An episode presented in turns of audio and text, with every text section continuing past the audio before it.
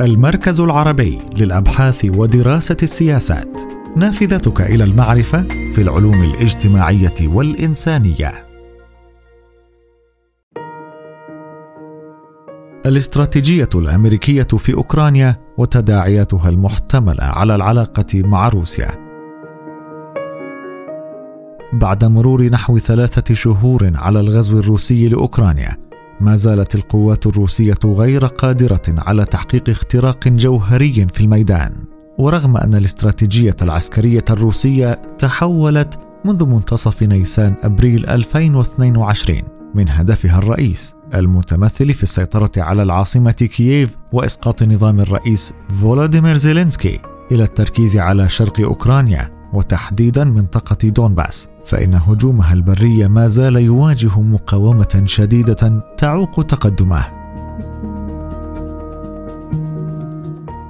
أولاً، الاستراتيجية الأمريكية في أوكرانيا. يعود تعثر الاستراتيجية الروسية في أوكرانيا إلى الدعم الكبير الذي يقدمه الغرب وتحديداً واشنطن لكييف من الأسلحة المتطورة، فضلاً عن مشاركة معلومات استخباراتية حساسة معها كان لها أثر مهم في توجيه عدد من الضربات الموجعة إلى القوات الروسية، ومن هنا يأتي الاتهام الروسي للولايات المتحدة بأنها منخرطة في الحرب مباشرة ضدها، وهو أمر يثير قلقاً من إمكانية الانزلاق نحو مواجهة عسكرية بين البلدين النوويين. ومنذ تعاظم الحشود العسكرية الروسية على حدود أوكرانيا في كانون الأول ديسمبر 2021، أعلنت إدارة بايدن أنها ستعمل على استراتيجية توازن بين أمرين: الأول هو عدم الانجرار إلى صراع عسكري مع روسيا، والثاني هو رفع التكلفة الاقتصادية والسياسية والعسكرية على موسكو إلى مستوى غير مسبوق إذا هي مضت قدما في الخيار العسكري ضد أوكرانيا. اقتصادياً، فرضت الولايات المتحدة وحلفاؤها الأوروبيون وغيرهم سلسلة من العقوبات الدبلوماسية والاقتصادية والمصرفية والتكنولوجية والعسكرية والتقنية المتتالية التي لحقت مؤسسات الدولة الروسية وبنوكها ومصارفها. ولم يسلم قطاع الطاقة الروسي الذي يمثل شريان اقتصاد الدولة من تلك العقوبات، ما فاجأ الكرملين الذي راهن على إحجام الاتحاد الأوروبي عن فرضها جراء اعتماد كثير من دوله على واردات النفط والغاز من روسيا. غير أن العقوبات الغربية ذهبت أبعد من ذلك، إذ شملت أيضا رموز الحكم في روسيا وطبقة الأوليغارشية المتحالفة معها في مسعى لخلخلة بنية نظام الرئيس فلاديمير بوتين من داخله. وفعلا نجحت تلك العقوبات في عزل روسيا عالميا إلى حد بعيد، وأنهكت اقتصادها إنهاكا واضحا. عسكريا، التزمت إدارة بايدن بوعدها بأن تجعل أي عمل عسكري روسي إن حصل في أوكرانيا باهظ التكلفة، وذلك عبر حزم من المساعدات العسكرية الفتاكة للأوكرانيين. ومع أنه كان هدد بوتين في القمة الافتراضية التي جمعتهما في كانون الأول ديسمبر 2021 بأن واشنطن وحلفائها سيقدمون دعما عسكريا لأوكرانيا بما في ذلك أسلحة هجومية متقدمة، في حال أقدمت روسيا على غزوها، فإن الروس استخفوا على ما يبدو بكلام بايدن، ولم يقدروا بدقة الدور الذي ستؤديه هذه الأسلحة في ساحة المعركة.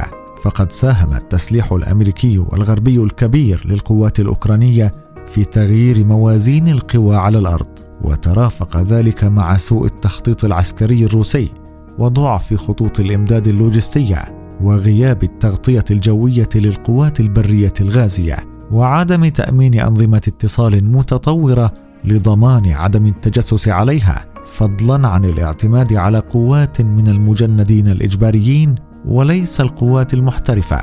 وقد تسبب ذلك كله في إلحاق خسائر فادحة بالقوات الروسية، ما قاد بحسب تقارير غربية إلى انهيار معنويات الجنود الروس وتمرد عدد منهم على الأوامر. علاوة على ذلك، جاءت العملية العسكرية الروسية في أوكرانيا بنتائج عكسية سياسيا وأمنيا على مصالح روسيا، فقد كانت روسيا أعلنت أن أحد أسباب غزو أوكرانيا يتمثل في منع الأخيرة من الانضمام إلى الناتو، وهو ما ترى فيه موسكو تهديدا لأمنها القومي على حدودها الجنوبية الغربية. بل ذهب بوتين أبعد من ذلك إلى حد اشتراط سحب الناتو قواته وأسلحته من عدد من دول أوروبا الشرقية وجمهوريات البلطيق الثلاث، ليتوانيا ولاتفيا وإستونيا، التي كانت جزءا من الاتحاد السوفيتي. الآن أعلنت فنلندا رسميا وبتشجيع أمريكي سعيها للانضمام إلى الناتو في أقرب وقت ممكن، ومن شأن ذلك أن يوسع حدود روسيا المشتركة مع الحلف من نحو 700 كيلومتر حاليا إلى أكثر من 1600 كيلومتر. وعلى الرغم من تحذير موسكو من اتخاذ خطوات انتقامية سواء ذات طبيعة عسكرية تقنية أم غيرها لوقف التهديدات لأمنها القومي التي تنشأ في هذا الصدد، فإن المرجح أن فنلندا ستنضم بالنتيجة إلى الحلف، وقد تلحق بها السويد.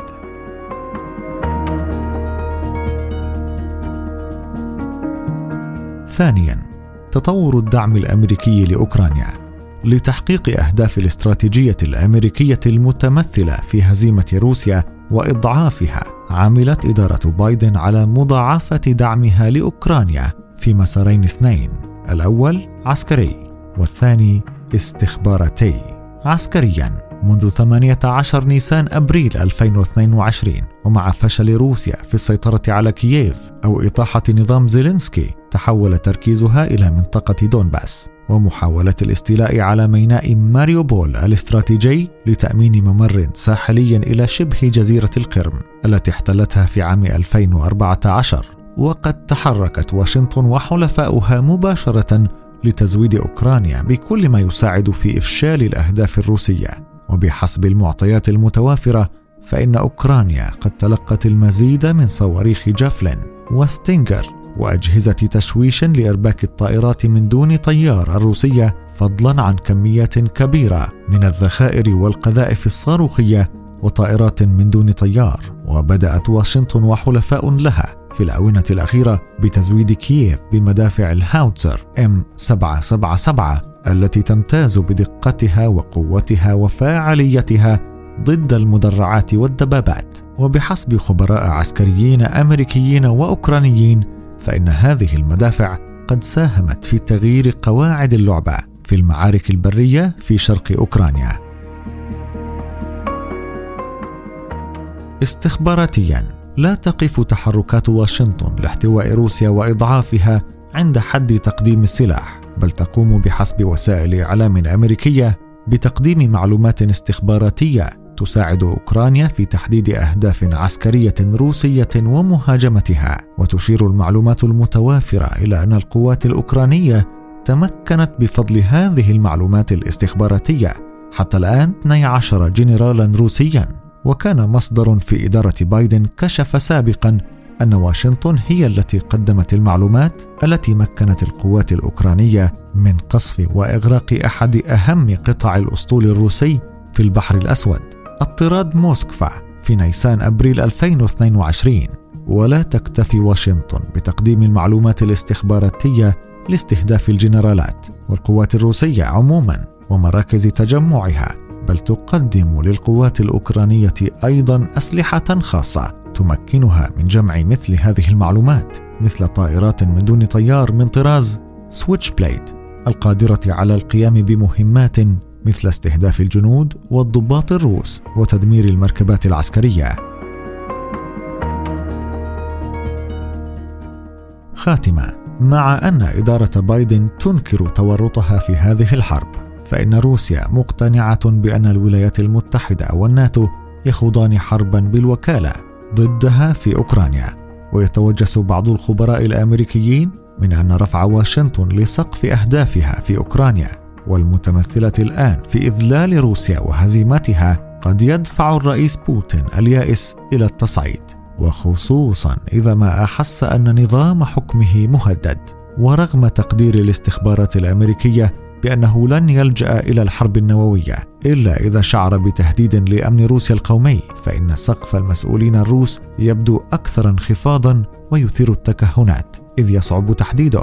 وعلى هذا الأساس تحاول إدارة بايدن قدر الإمكان الموازنة بين هدفها الاستراتيجي المتمثل في استغلال هذه الحرب وعدم تفويت الفرصة لتلقين بوتين درساً عبر منع روسيا من تحقيق أهدافها في أوكرانيا وإضعافها إلى حد كبير، وبين عدم استفزازها إلى حد تضطر فيه إلى الدخول في مواجهة عسكرية مع الناتو ستكون بالضرورة نووية، ذلك أن روسيا غير قادرة على هزيمة قوات الحلف تقليدياً.